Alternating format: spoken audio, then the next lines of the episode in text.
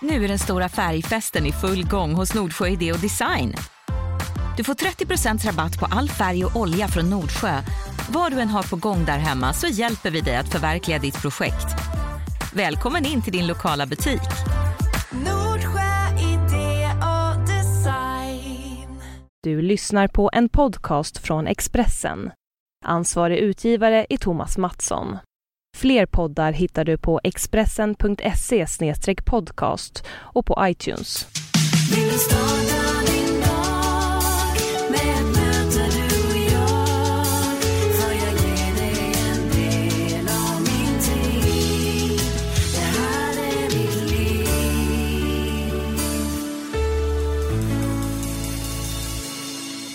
Vi har kommit fram till årets sista avsnitt av Livshjulet, men naturligtvis är jag tillbaka redan nästa vecka och kör på hela våren med nya gäster som delar med sig av sina liv för att inspirera dig och mig. Har du gjort ett bokslut för 2015 än? Jag personligen brukar alltid gå igenom del för del i mitt eget livshjul för att se vad som var bra och vad som var mindre bra. Nästa år vet jag till exempel att jag vill ge delen familj och vänner extra mycket utrymme. Just den delen känner jag mig ganska svältfödd på just nu.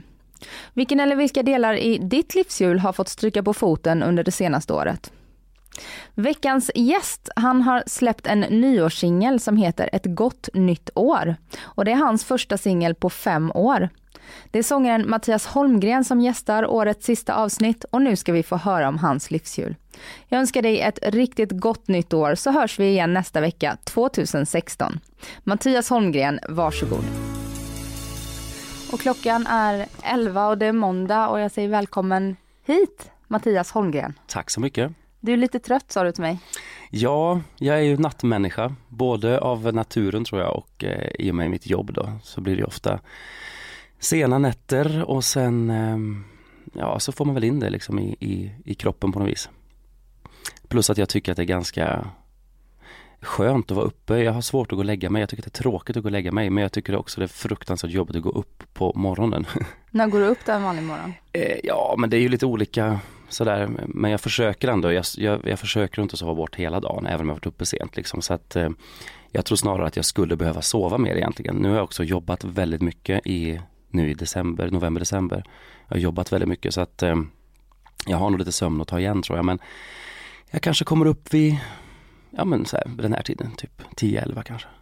Men då kanske jag går och lägger mig vid tre.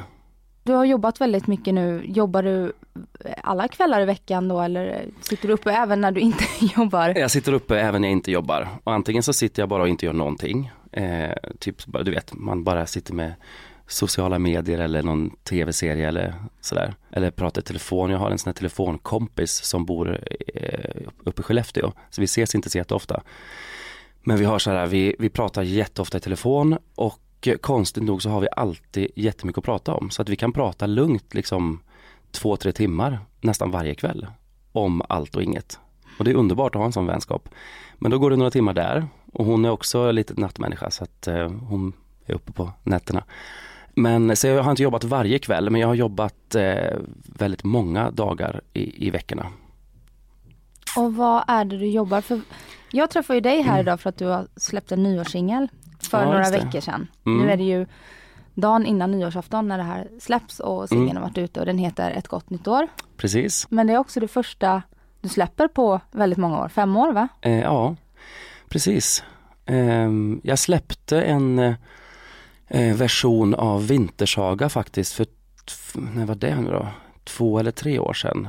Som en liten singel, men jag gjorde inte så mycket promotion utan jag ville bara få ut den liksom. För jag hade gjort en skiva 2007 som den var med på. Och sen så tycker jag att just den låten av Vintersaga är väldigt omtyckt och det var väldigt många som frågade om den fanns att få tag på med mig för de ty- folk tyckte om min version märkte jag. Så den släppte jag, men det, det är första gången på fem år som jag släpper någonting helt nytt så att säga, nyskrivet. Och varför nu? Kombination tror jag av eh, ehm, de som har skrivit låten tror jag. Det är de som har fått igång lite, lite mm, sångglädje för att det är så fina låtar tycker jag. Vi har, vi har några stycken som vi håller på med, några fler låtar än den här nyårslåten.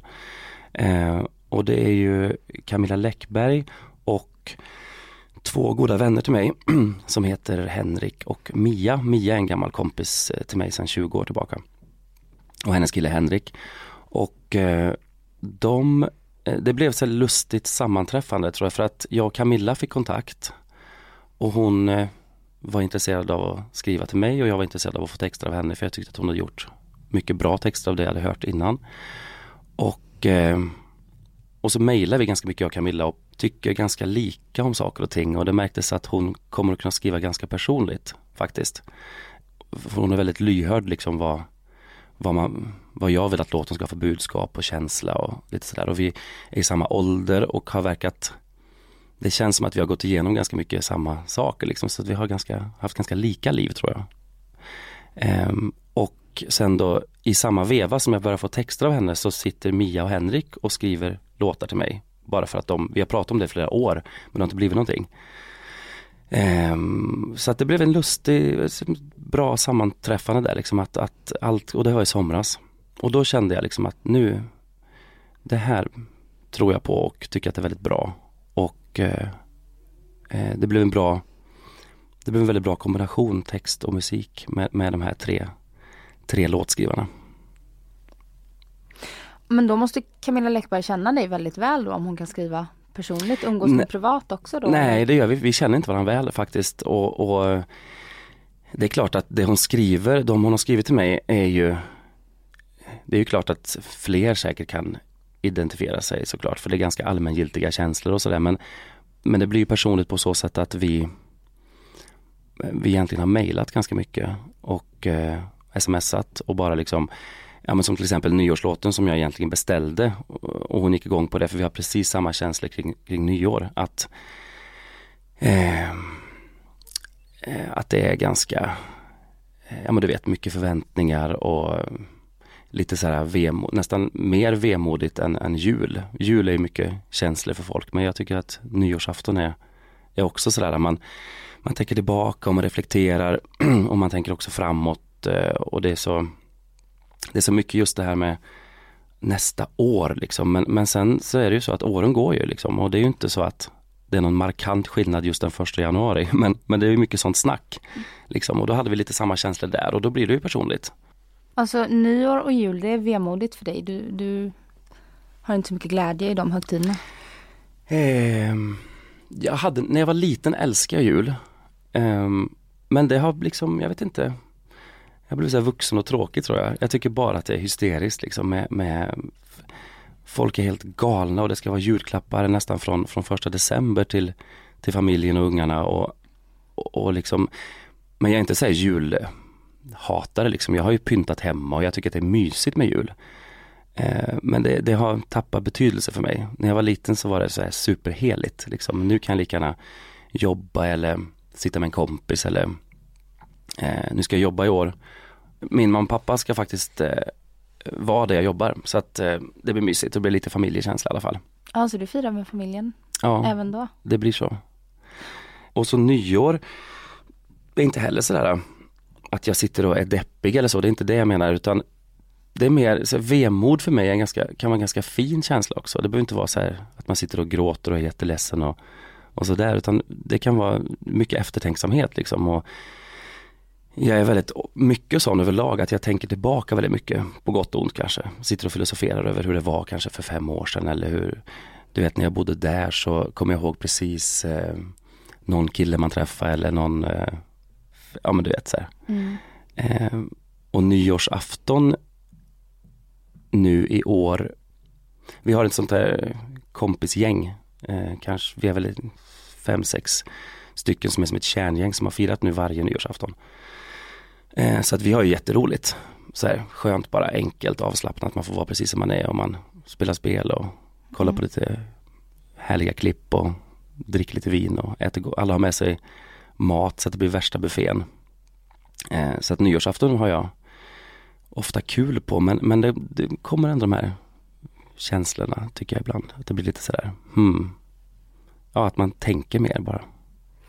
Det är, det är väldigt mycket så här man tittar tillbaka på året som har varit och Mm. tänker så här, vad kan jag göra bättre nästa år? Så är jag i alla fall. Så gör som något Precis. slags bokslut. Mm, Och så här att nästa år då ska jag bli ännu bättre på att mm. träffa min familj. Eller Blir det så då? Är du bra på att hålla det så att säga? Ja, så för att upprätthålla min auktoritet här i livshjulet nu då så måste jag väl säga det. Nej, jag är inte jättebra på det, men jag tror det är bra att reflektera över det och se så vad är det som har varit bra det här året och vad, Mm. eh, och för att också vara tacksam för det man har, för annars är det så jävla lätt att man bara springer vidare liksom. Mm. Så här, nu har ett år gått och nästa år då ska jag göra det här Mm. och sen så ser man inte tillbaka på, men gud, det här har hänt. I år träffade Precis. jag min kille eller vi har renoverat vår lägenhet, vilken Mm. grej liksom. Mm. Precis. Eh, det hjälper mig att, att eh, ja, men vara tacksam och, och se till det jag har. För jag Mm. kan vara rätt bra på att vilja ha mer istället. Mm. Hur är jag du? känner igen det. Nej men jag, jag, jag känner igen mycket av det du säger och eh, det är lätt att man bara rusar på liksom. Ehm, men jag har blivit bättre på det där också. Jag tänker mycket på det här med Jag har haft ett ganska tufft år liksom för att jag hade en hund som eh, var min älskling verkligen eh, i tio och ett halvt år. Och eh, på en månad så från att vi fick beskedet att hon hade cancer så tog det en, fyra veckor bara tills vi var tvungna att ta bort henne. Och det har varit liksom Jag kan fortfarande sitta och gråta när jag ser bilder för att jag saknar henne så mycket och det är jättetomt. Och jag lever ju singel också nu så att det blir väldigt påtagligt för att det var ju jag och hon som var ett team där i min lägenhet och vi bodde där och vi Jag pratade väldigt mycket med henne liksom, filosoferade över livet och Eh, även om inte man fick så mycket svar, det var dessutom en afghanhund så att eh, de, de är ju väldigt speciella det sättet. Men, eh, men jag hade väldigt fin kontakt med henne och ehm, och det var nu i höstas så att det, det har varit en jättekonstig höst.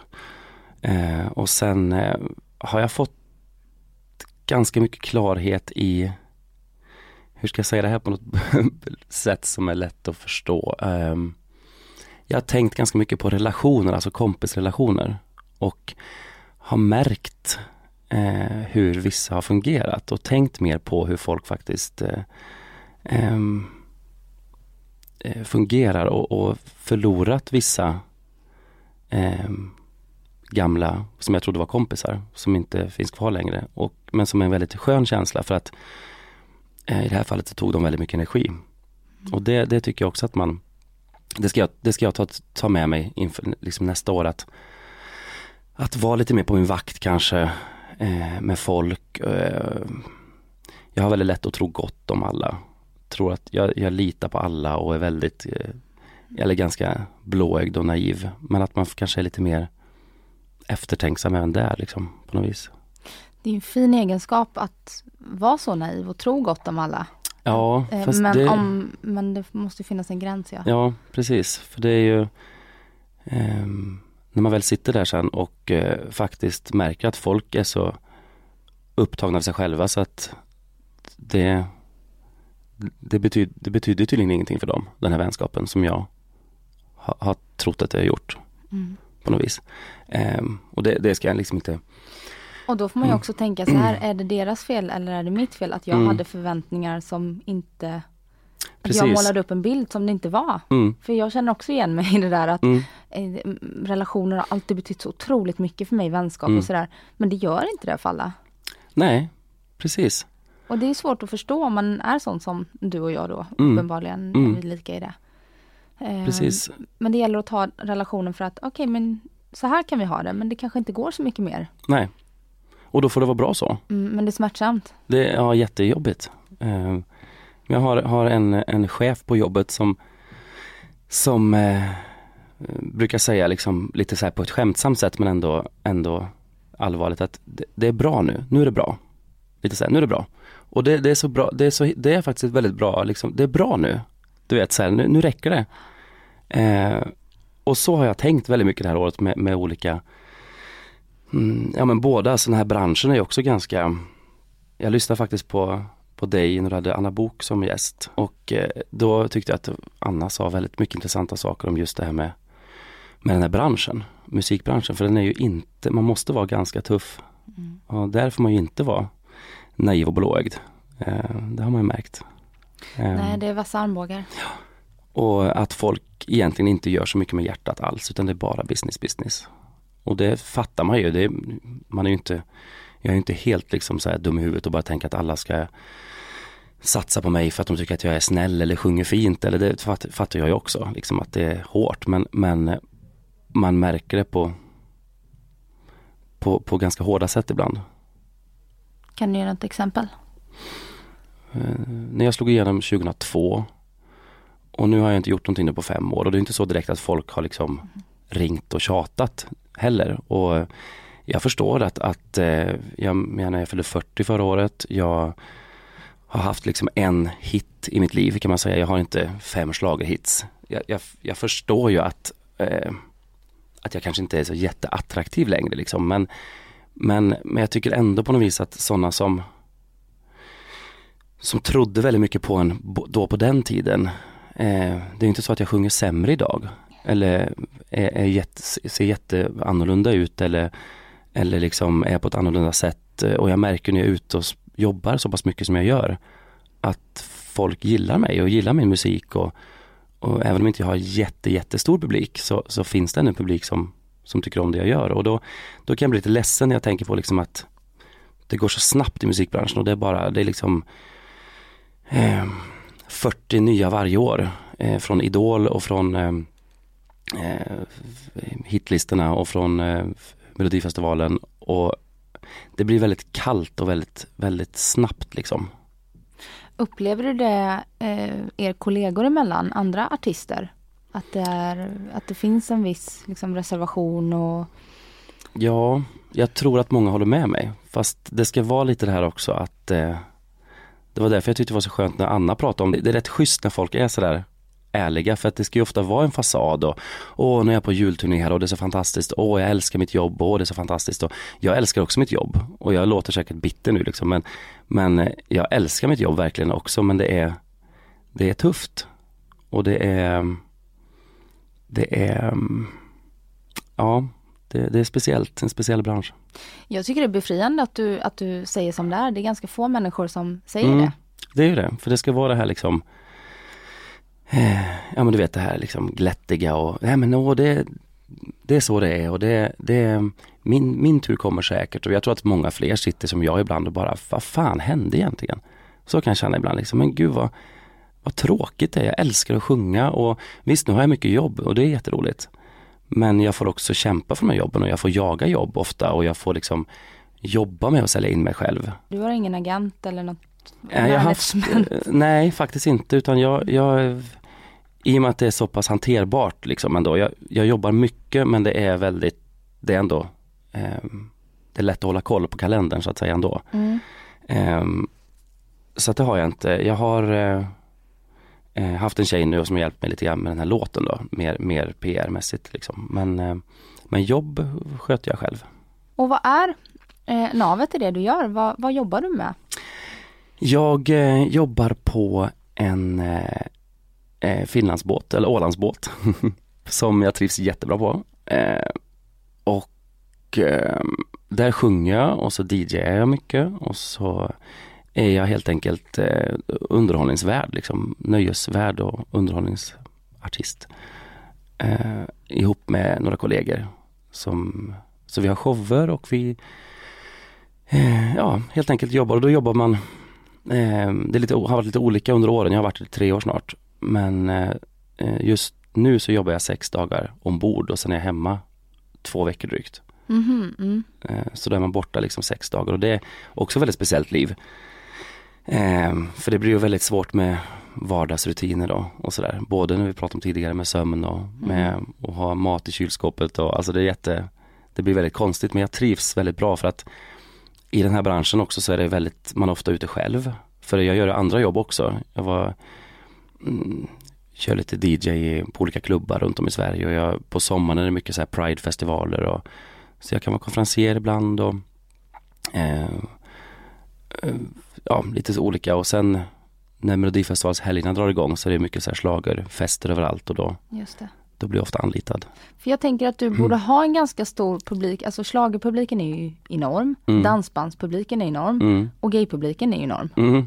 Så att där borde du ändå ha, Jo, och jag har ju en viss publik. Jag har, jag har ju inget mått på den så att säga men, men, eh, men jag märker ju det när jag är ute ändå liksom att, och i och med att jag både på, på båten och även på andra jobb liksom att, att eh, folk kommer ihåg en och kommer ihåg det man har gjort, vissa låtar de nämner och, och sådär. Så att eh, ja, jag vet inte.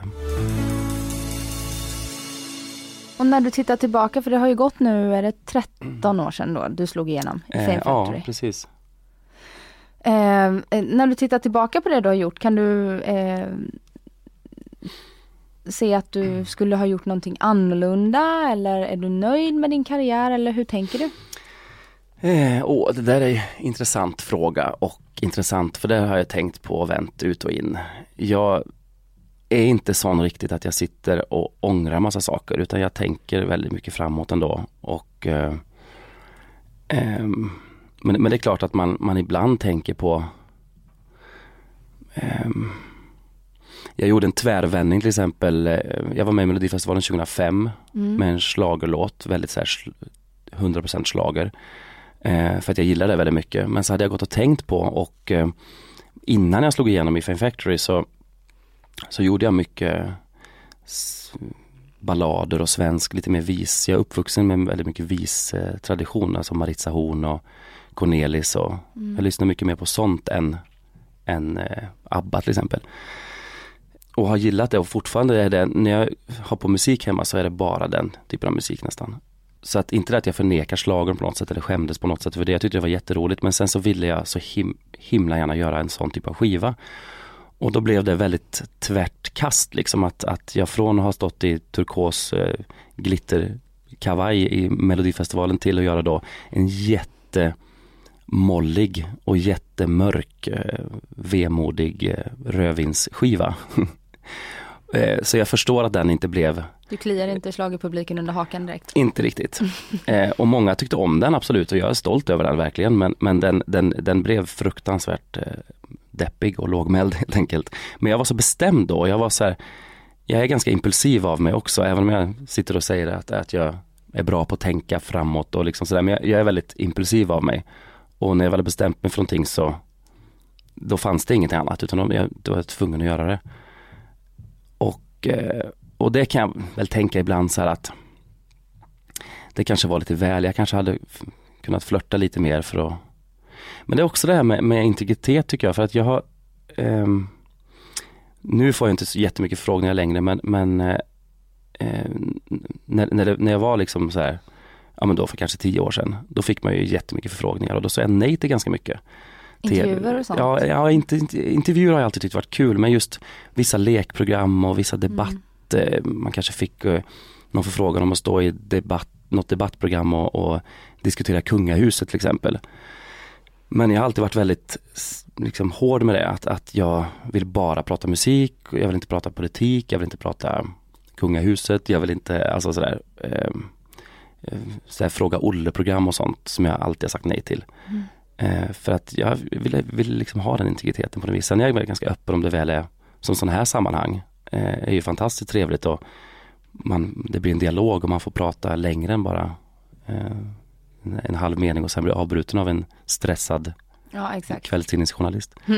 Ehm, eller som bara vill ha skandaler eller bara vill prata, ja men du vet, eh, ja men just så här sensationsgrejer. Mm. Men ehm, eh, nu bladdrar jag bort mig lite här tror jag. Med Eh, allt, men, ja. Ja, när du eh, tittar tillbaka, om du har, eh, just det, men, ja, precis. skulle ha gjort Nej, men så, ja, så, jag, tror, jag tror att jag ändå svarar nej på den frågan. För jag har gjort det som jag har känt i hjärtat ändå. Sen, sen kan man ändå ibland sitta och tänka att ja men rent krasst och kanske, rent publikmässigt eller rent eh, kommersiellt så kanske jag borde ha tänkt annorlunda eller gjort något annorlunda. Men, men det skulle också kännas fel för det skulle inte vara jag då. Och precis efter Fame Factory så var ju du sångare i Barbados två år va? Mm, precis, Ja. nästan två år. ja. Mm. Och sen fick du sparken därifrån. Mm. Eh, tror du att det har påverkat någonting? Ja, det är ju så här hårt ord också, få sparken. Nu var det ju så det var. Eh, liksom, Ja, det var faktiskt. rubriken i alla Jo men tidningar absolut, det var ju det. Och det blir Mm. väldigt hårt och det är klart att folk säger han fick sparken. Hur, eh, men i och med att, eh, nu ska inte jag begrava mig liksom i den historien igen, men det var en ganska konstig situation och jag vet fort, jag har fortfarande än idag kan jag ju berätta då att, att jag har fortfarande inte fått någon förklaring av dem varför jag inte fick vara kvar. En ordentlig förklaring. Eh, och jag har verkligen frågat dem på riktigt så här, vad berodde det på? Sen har jag förstått själv i efterhand att de förmodligen inte ville ha mig från början. Men att Bert var ganska, Bert Karlsson var ganska, Ja, ni låg på Marianne. ja precis, så att eh, eh, Barbados var ju ett eget företag så att säga och inte ägda av, av Bert liksom men, men just eh, skiv, eh, skiv, deras skivor gjordes ju på Marianne så att han, hade- han hade mycket att säga till om. Och, eh, och jag fattar det. Det är klart att han tog någon som har varit med i TV hela hösten, hade en Svensktoppsetta. Eh, det var ju ett bra val förstår man ju. Eh, och att de också sa ja till det fast de kanske innerst inne ville ha någon annan typ. Jag vet inte vad de ville ha men, men det blev ganska Ja, det blev ganska smutsigt och ganska tråkigt avslut på två ganska roliga år ändå. Ehm, så det kan jag ibland känna så här att ja, kanske jag skulle ha varit tuffare där och inte, och inte sagt ja till det då. För jag aldrig, hade aldrig drömt om dansband. Så där, där tänkte jag, men det är det jag menar lite grann också, att där tänkte jag ju då väldigt kommersiellt. Jag var ändå 28 år, jag var bland de äldsta i Fame Factory. Jag hade kämpat väldigt länge och varit med i talangjakter och gått på musikalauditions och sökt Wallmans och allt möjligt och, och ver- verkligen ville, jag ville absolut göra Melodifestivalen, det var ett delmål. Och jag ville liksom komma in i branschen helt enkelt och göra skivor och så.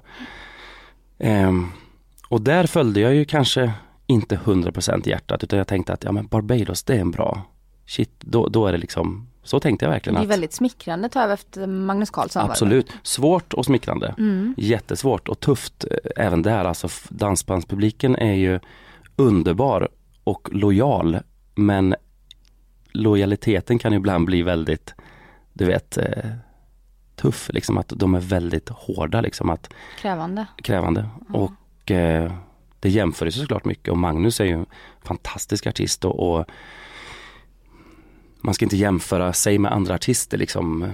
Säga att den och den sjunger bättre eller sämre eller, eller så men, men det var ju en ganska stor kostym att fylla. Alltså det var det ju. Han hade ändå varit en ikon i det bandet i typ 12 år eller någonting. Mm. Så att det var en utmaning men, men jag gillar ju den känslan också att det var en utmaning och, och jag tyckte att jag gjorde det bra. Jag lärde mig hur många låtar som helst på ganska kort tid. Jag var ny i, i liksom kändisbranschen eller vad man ska säga. Eh, Och tyckte att jag tampades ganska bra med folk och med taskiga kommentarer och med eh, eh, elaka musikmänniskor och, och recension. Ja, men du vet allt det där som man faktiskt får över en direkt när man kastar sig ut i branschen. Och det gick så snabbt också i och med att, att det var en så, ett sånt typ av genombrott. Eh, så blev det ju, gick det väldigt snabbt. Och då, ja, vad ska man säga, då återigen det där med att, att om jag hade tänkt då, hur ska jag förklara? Jag tror att du vet vad jag menar lite grann, det vi pratade om förut, att, att det är det jag menar nu också, att, att om jag eh, inte följer hjärtat så kommer jag sitta och ångra mig sen istället. Precis som det här med, med, med den grejen då. Ja, för jag tänker att du jobbar ju med underhållning Mm. och du sjunger. Du Mm. gör ju det som du vill göra. Mm. Bara det att du inte är på TV. Eller du vet så här, Precis. in, att du inte är i den här mediakarusellen vad man Precis. ska säga. Är den viktig för dig? Nej men den är ju inte det, när man var liten, när jag var liten då var det så här, åh jag ville bli känd och, och liksom så. Nu kan jag ju bli så här ibland att, att jag tycker att det är ganska jobbigt. Nu känner ju inte lika många igen mig som för tio år sedan. Men eh, jag kan tycka att det är jobbigt ibland och jag, kan, jag sitter ibland fortfarande och funderar så här, åh jag kanske borde vända på steken helt och göra någonting helt annat. Vad skönt det vore. Men nu har jag valt det själv och jag menar inte heller här att sitta och vara liksom jätte så här, bitter på det. Men, men just att, att eh, eh, det är ju klart det är viktigt. Man, det är ju både och den här, med den här branschen. Att det, det är viktigt att synas såklart för skivförsäljning och för att, mm, att folk ska upptäcka ens musik såklart. Men jag har ju valt det lite själv också i och med att jag gjorde den här skivan då och vände om helt och att jag har sagt nej till mer och mer och att jag Så det är både och. Det är både branschen som har sett ut som den har gjort och att jag själv har valt det till viss del. Eh, och jag tänkte nu så vi skickade in en låt till Melodifestivalen och så tänkte jag så här, åh, det vore ju fantastiskt såklart att vara med där. Men jag tänkte några varv extra och bara liksom, åh, tänk om man kommer in i det där igen nu. Tycker att det, är det värt det liksom? Så, Ja. Du kan vara ganska känslig ja, som person. jag är eh, väldigt god vän med Jessica Andersson Mm. Eh, och Eh, vi har sagt det flera gånger under årens lopp att vi är för snälla för den här branschen egentligen. För att hon är också alldeles för, tycker jag ibland, eh, godtrogen och vill bara folk väl och eh, att man bara vill sjunga egentligen. Det är det enda man, när man går till botten med det egentligen så är det det enda man vill är att sjunga för att det är det roligaste man vet. Och då är det ju lätt att, och, och, om man dessutom är då en känslig och eh, vi är väldigt lika dig och Jessica så att vi, ja, vi har pratat om det mycket att vi borde tuffa till oss båda två. Var ni med i Film Factory samma år? Mm, det var där vi lärde känna varandra. Ja, okej. Hon var Mm. höggravid. Just det. Mm. Och så bildade hon Fame. Precis, Du sa ju det att du fyllde 40 här. Ja, det är ett och ett halvt år sedan. precis. Mm, du är 41. Mm. Mm, är du kompis med din ålder annars? Åh. Jag känner mig ju yngre alltså. Jag känner mig ju Jag tycker att det är mycket som jag inte är klar med. Eh, allt Som? ifrån eh, Nej men jag har inte barn till exempel. Det kanske inte kommer att få heller för att jag är inte är jättesugen men Men ehm, Det är mycket bitar som inte riktigt är jag har en fin lägenhet, en förstahandskontrakt här på Kungsholmen Som jag är jätteglad över men det kanske inte är drömboendet Vad är det Just- som Nej men att man kanske från drömboende? Ja men att jag vill ha lite större, att jag kanske skulle vilja köpa en lägenhet för att ha lite mer valmöjlighet eh, och välja precis det man vill själv. Men just i nuläget så har jag inte råd med det. För att det är ju både att bostadspriserna är som de är och att jag in, inte har den ekonomin helt enkelt. Och inte heller har hamnat i det där eh, Jag har inte hamnat i den här bostadsbubblan liksom. Nej. Eh, men, men jag är jätteglad, herregud jag har en, en, en, jättefin förstahandslägenhet, det är fantastiskt. Men än- ändå så är det mycket, det är kvar lite ekonomibitar som inte är helt hundra än. Som jag inte riktigt är i kapp med liksom. För att jag även där har gjort hjärt, hjärteval som kanske inte har varit så smart. Um, så att, eh, men jag har inte åldersnojor sådär, det har jag inte. Jag, jag, jag tycker man märker att um, jag känner mig liksom tröttare och så här eh, tyngre på något vis. Men det kan ju lika gärna bero på att jag är ganska dålig på att hålla igång och träna och så. Att jag är ganska lat av mig på den fronten. Eh, när det kommer till relationer så, du har ju varit gift Mm. i fem år. Eh, Eller ni var ihop i vi var ihop, mycket längre så. Ja precis, vi var ihop nu, nej, hur länge var vi ihop egentligen? Åtta år va, tror jag. Mm. Nio nästan. Och gifta i några år. Och vi är bästa vänner idag. Han har en ny partner som jag också eh, gillar och eh, hänger med. Så att vi har en otroligt skön kompisrelation och det är mycket tack vare att vi hade hunden ihop. Så hon var ju lite som ett lim mellan oss men, men eh, och det var en av de grejerna som jag tänkte på när hon gick bort nu, liksom, hur ska det bli nu mellan mig och, och Johan? Mm. Men det, det, vi kommer att vara vänner för resten av livet. Han är liksom den viktigaste, eh, en av de viktigaste i alla fall. Eh, och absolut närmaste vänner som jag vet att jag kommer att, att ha alltid. Vi pratar telefon nästan varje dag. Vi, vi umgås, han är en del av det här nyårsgänget som vi pratade om förut. Mm. Vi är liksom ett kärngäng som har känt varandra länge och som hänger. Vad fint att kunna ha det med sitt ex. Ja, det är underbart. Och det, Har ni haft det ända från liksom nej, början eller har det vuxit fram? Det var ju lite kärvt där när det tog slut eh, ändå såklart. För att även om vi hade en Vi hade en väldigt bra eh, relation så att eh, eh, Jag var den som valde att lämna honom. För att jag inte hade de exakt de känslorna som jag tyckte att jag skulle ha för att vara gift med någon. Så mer dramatiskt än så var det inte men det är klart att alltid när det, det blir ju klart att det blir sårade känslor såklart i, i Även för den som, jag var ju lika ledsen nästan som ändå valde att lämna. Det var ju jättetufft eh, så att då var det väl lite så att det var lite kärvt i något år kanske. Eh, och jag tror att att vi pratade lite grann om kanske att bryta helt men sen så gick åren och så träffade han en ny kille och så träffade jag en kille då på den tiden som jag hängde lite grann med. Och det gjorde också att, ja men nu, nu är det så, livet går vidare och eh, det, det är bara så här, alltså det, det tar ju tid. Men då gick ni ändå vidare båda två då? För det kan ju vara jobbigt om den ena träffar någon. Och... Ja, nej, men då, då var det att vi gick, eh, nu är inte han tillsammans med den som han träffade då och inte jag heller. Så att, men det var en, en ganska viktig grej tror jag att, att, eh, att det hände liksom för, för att gå vidare. Men sen så efter ett tag så gick väl de här sårade känslorna över och, eh, och vi bara kände att nej men vi, vi ska ju eller vi pratade egentligen inte, vi satt inte och bara så här nu ska vi bestämma att vi ska, utan det bara blev så för att vi för att vi är så otroligt bra vänner i grunden. Och, men idag är du singel Mm. och du har levt så ett tag eller? Eh, ja, jag har levt så ett tag. Jag har dejtat lite, träffat lite folk. Men eh, eh, Det måste vara ganska lätt att få uppmärksamhet när man har det jobbet du har, tänker jag. eh, Så Ja. fulla glada människor Jo, på, visst. på båten. Jo, men då är det ju det att de är fulla och eh, man, man själv är nykter. Så det Ja. blir ju då, det blir ju lite konstigt liksom sådär. Men eh, mm, och sen är det lite så också att nu är inte jag någon, någon liksom Carola-person sådär kändismässigt. Jag, jag brukar tänka det ibland att gud vad det måste vara tufft alltså. Vad, Och inte vad- veta om man... Nej, precis. Om de vill träffa en för att, för att man är den man är. Eller, och det kan även jag på min lilla nivå ändå då. Om man sitter med kanske med, du vet de här apparna eller dating, ja datingapparna att liksom. Då, jag glömmer bort ibland att folk känner igen mig, jag tänker inte på det. Nej. Och så blir man påmind och så blir jag så här, ja, suck, ja men just det, ja ja nu ska han bara prata om att han tyckte om den låten. Och då, det blir liksom, det blir fel, Det blir inte så sexigt kan jag Nej, tänka. det blir, precis. Det blir ganska osexigt.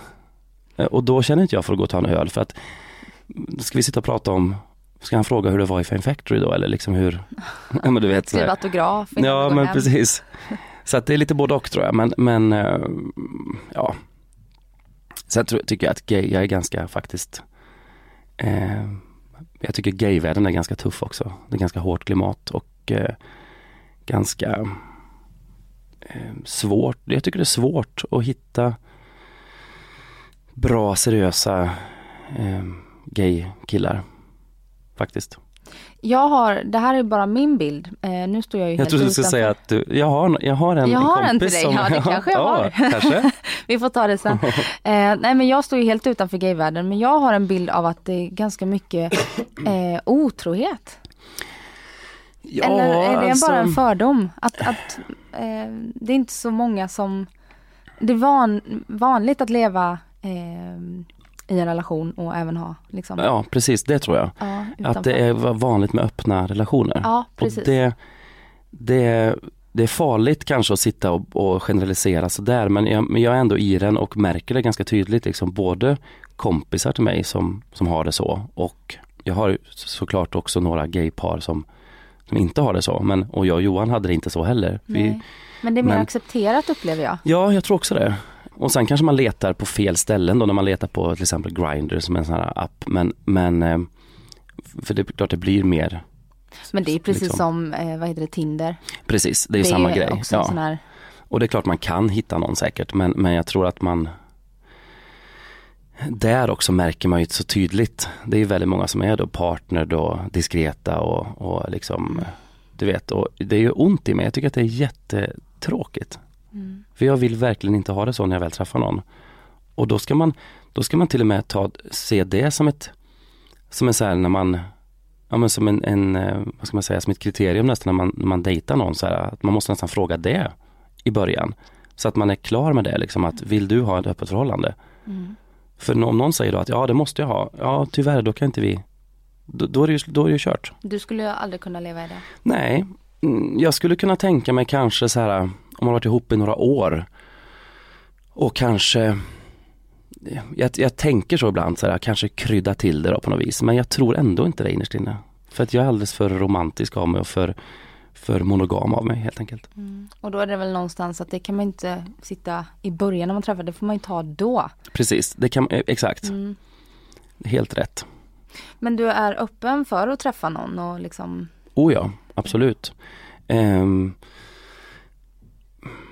jo, det är jag. jag. Jag inte riktigt kanske precis nu ändå för att jag är ganska eh, Jag har jobbat som sagt mycket och är ganska trött nu så jag känner att jag behöver bara liksom pigna till lite och eh, komma i lite mer eh, balans kanske efter allt det här med, med hunden också som har varit jättetufft liksom. Så, så, men jag tror att man kanske också, skulle jag bara träffa någon och så blir det förälskelse så, då har man inte så mycket att sätta nej, precis. Då går inte jag och väntar ut någonting utan då, då är det som det är. Och det är ju fantastiskt, den känslan läng, längtar jag efter. Det var ganska, ja det var ett par år sedan som jag kände den här pirr, pirret med någon. Och det är ju både hemskt och eh, underbart, Mm. tycker jag. Och du sa att din mamma och pappa skulle vara med och fira nyår? Nej, jul. Nej, jul Mm. eh, på eh, båten. Vad har ni för relation? Bra relation. Vi eh, pratar i telefon ganska ofta. Jag har lite dåligt samvete ibland för att de ringer oftare än vad jag gör och jag kanske inte har tid att svara ibland och lite sådär men Det är deras uppgift, Så- de är föräldrar. ja det kanske är så. Nej men de, vi har det bra. De, är, de börjar bli till åren. Mamma fyller, fyller år faktiskt idag. 81 år fyller hon. Så att det, de, eh, men de är fräscha och pigga och eh, helt så här eh, klara i skallen. Eh, ja, så det, det är bra och det ska bli jättemysigt nu att träffa dem på jul. Mm. Bor de kvar uppe i Arvika? Eh, ja, bra där. Ja. Du har läst på. De bor inte kvar där nej, utan de flyttar faktiskt eh, närmare åt det här hållet för att vi har lite släkt i, eh, mina mostrar och så bor i Kristinehamn eller utanför Kristinehamn. Mm. Så att de flyttade dit faktiskt på ålderns höst för några år sedan. Eh, så att det är lite närmare nu när jag ska ta tåget hem då. Och du har aldrig haft någon längtan tillbaka hem till Arvika? Nej, jag är ingen eh, landsortsmänniska. Jag måste bo i stan. Hur var uppväxten där uppe då? Kände du dig... eh, Var det för litet redan då? Ja, jag tror det. Dels både för att man, jag visste tidigt att jag var gay och eh, att jag visste att jag ville hålla på med musik. Så att jag var liksom på väg hela tiden egentligen. Jag gick bara och väntade ut nästan. Och, och så fort jag kunde så flyttade jag ifrån. Ehm, men jag, jag hade ju en bra, liksom, jag hade en, en jättebra gymnasietid och högstadietid och jättemycket bra lärare som jag kommer ihåg. Eh, och ett gäng som vi hängde med. Vi gjorde, vi gjorde enormt mycket vi vet att jag var med och starta, var med och starta Arvika-festivalen. Är det sant? Ja, visst. En, en i det gänget i alla fall. Ja. Vi gjorde en musikal nämligen året innan. För att eh, vi tyckte att vi måste ha någonting att göra, eh, vi unga. Så att vi eh, gjorde en musikal som blev en förening som till slut blev Arvika-festivalen. Så det är lite kul. Ja, det är kul. Eh, så att vi gjorde ju enormt mycket och jag, så att jag, jag trivdes ju ändå liksom sådär men jag visste ju på något vis att eh, jag ville ut i världen liksom och då, nu blev det Stockholm. Att först Göteborg ett år och sen Stockholm. Men eh, Men det, det är bara så tror jag att eh, eh, man, man, man vet att man bara vill, jag vill ha liksom Jag vill kunna gå ner mitt på natten till en 7-Eleven och det är öppet och jag vill eh, Ja men du vet, jag vill ha det här stadslivet liksom. Sen bor jag ganska bra nu för att jag bor inte mitt i men ändå centralt. Så att det är väldigt lugnt och skönt för det kan jag också bli, jag kan bli, eh, kan bli stressad av Drottninggatan en lördag också såklart och tycker att det är hemskt. Men, men jag har det alternativet att jag kan åka in där och tränga som jag vill och det, det alternativet vill jag ha liksom. Kom du ut som gay när du bodde i Arvika? Nej, det gjorde jag väl inte. Ja, jag kom ut för några kompisar. Och för mamma och pappa. Men sen så rent, eh, eh, ja, vad ska man säga, eh, öppet sådär, så att jag verkligen pratade om det som att det var naturligt. Det kom ju nog, eh, ja, när jag flyttade hit tror jag. Jag kommer faktiskt inte ihåg om, om jag var öppen när jag bodde i Göteborg det året för då, då var jag ihop med en kille under hela det året. Ehm, som också var från Arvika faktiskt. Vi flyttade ner ihop och så blev, var vi kära där ett tag. Och nu är vi också jättebra vänner i, idag. Men i alla fall så um, Nej men det, det var nog någonstans där i dryga 20-årsåldern som jag kom ut. Vad möttes du av för reaktioner från dina vänner och din familj? Eh, lite blandat. Ehm, mamma tyckte att det var ganska jobbigt i början tror jag. Dels för att hon också kanske då är en generation ytterligare över. Alltså hon är ju ändå så pass eh, gammal då, eller vad man ska säga. Så, ehm, och lite så här med barnbarn och lite vad, vad, ska, vad ska släkt och vad ska, vad ska folk säga och lite, lite det där. Mm. För att det är inte så, van, så vanligt. Jag hade ju eh, knappt träffa någon homosexuell när jag var liten. Alltså det, det var ju ovanligt. Ehm, och på den tiden också var det så att eh, alltså det hände ju mycket, tycker jag, eh, runt kanske 96, 97 där. Eh, Mm, I 20 år sedan. gay, ja. Då hände det ju väldigt mycket med att eh, det var Eva och Eva, det var och sen ännu senare då med Magnus Carlsson och alltså du vet eh, på 80-talet det enda man såg egentligen, man läste om HIV när det kom och så läste man och så såg man ganska extrema personligheter. Mm. Eh, det var liksom Babsan och det var eh, Alexander Bard och det var Christer Lindarw och du vet, det var, det var Mm. Om man säger liksom normal, normala inom citationstecken såklart.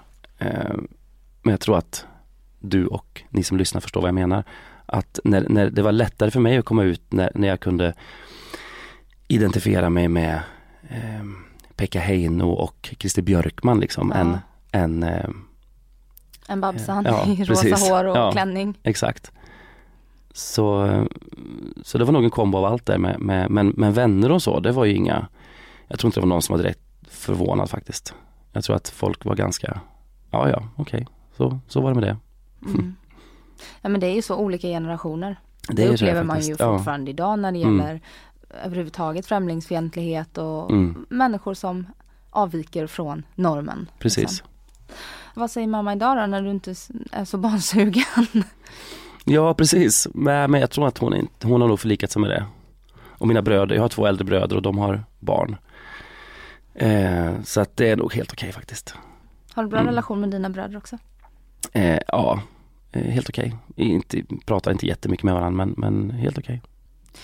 Du sa innan här, eh, hälsa, du är inte så bra på att hålla igång och, Nej. och ta hand om dig. Du är lite trött. Eh, Ja, Det är en ganska viktig del om Mm. allt annat i livet ska funka. Mm, jag vet. Jag har perioder faktiskt. Jag har vissa perioder, eller har haft, som jag är ganska duktig på att komma igång och jag tyckte det var så skönt. Det var en, en sån bra grej att vara hund också, att man faktiskt kom ut. Mm. Oavsett Eh, väder. Ja, oavsett väder och man fick frisk luft minst en timme varje dag. Eh, och det är ju inte riktigt på samma sätt nu. Jag går inte ut och går själv, det borde jag göra och gå och träna och sådär. Men, men jag har blivit mycket latare faktiskt sen hon gick bort. Ehm, vi har jättebra gym på båten, men, men det är det där steget att ta sig dit. Ehm, och sen jag, jag borde helt enkelt leva hälsosammare. Jag borde sova bättre och mer. Jag borde äta bättre och träna mer. Så att det är väl ett sånt här kanske mål och löfte till mig själv inför nästa år och inför kommande år. Vad har du mer om du tänker 2016? Vad vill du ska hända? Ett helt nytt år här, Eh, blankt ja. papper. Precis, jag, ja, jag vill komma i mer balans i det jag pratar om, både med, med ek- vissa ekonomidelar, eh, livs, alltså träning och allt det där.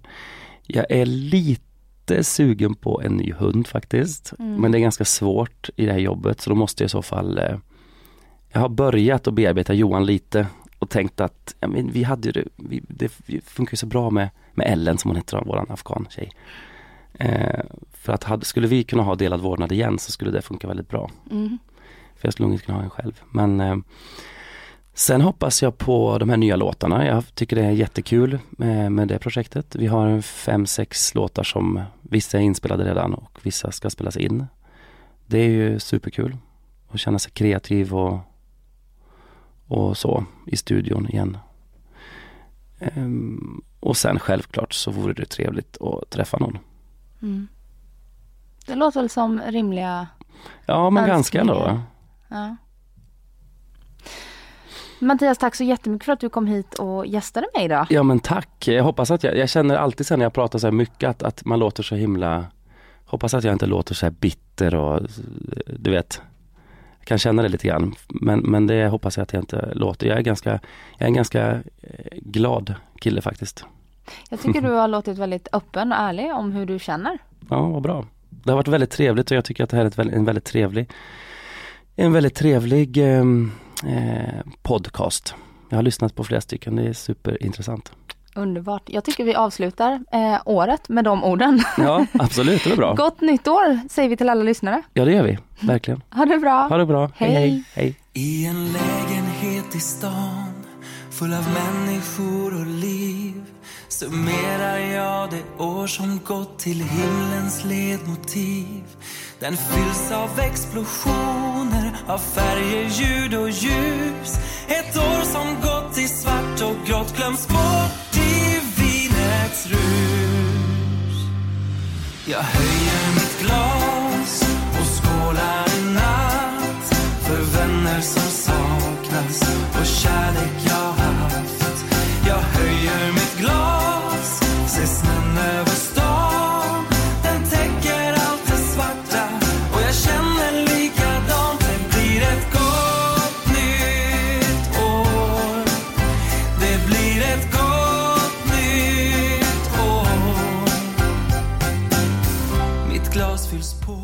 Du har lyssnat på en podcast från Expressen. Ansvarig utgivare är Thomas Mattsson. Fler poddar hittar du på expressen.se podcast och på iTunes. Nu är den stora färgfesten i full gång hos Nordsjö Idé och Design. Du får 30% rabatt på all färg och olja från Nordsjö. Vad du än har på gång där hemma så hjälper vi dig att förverkliga ditt projekt. Välkommen in till din lokala butik.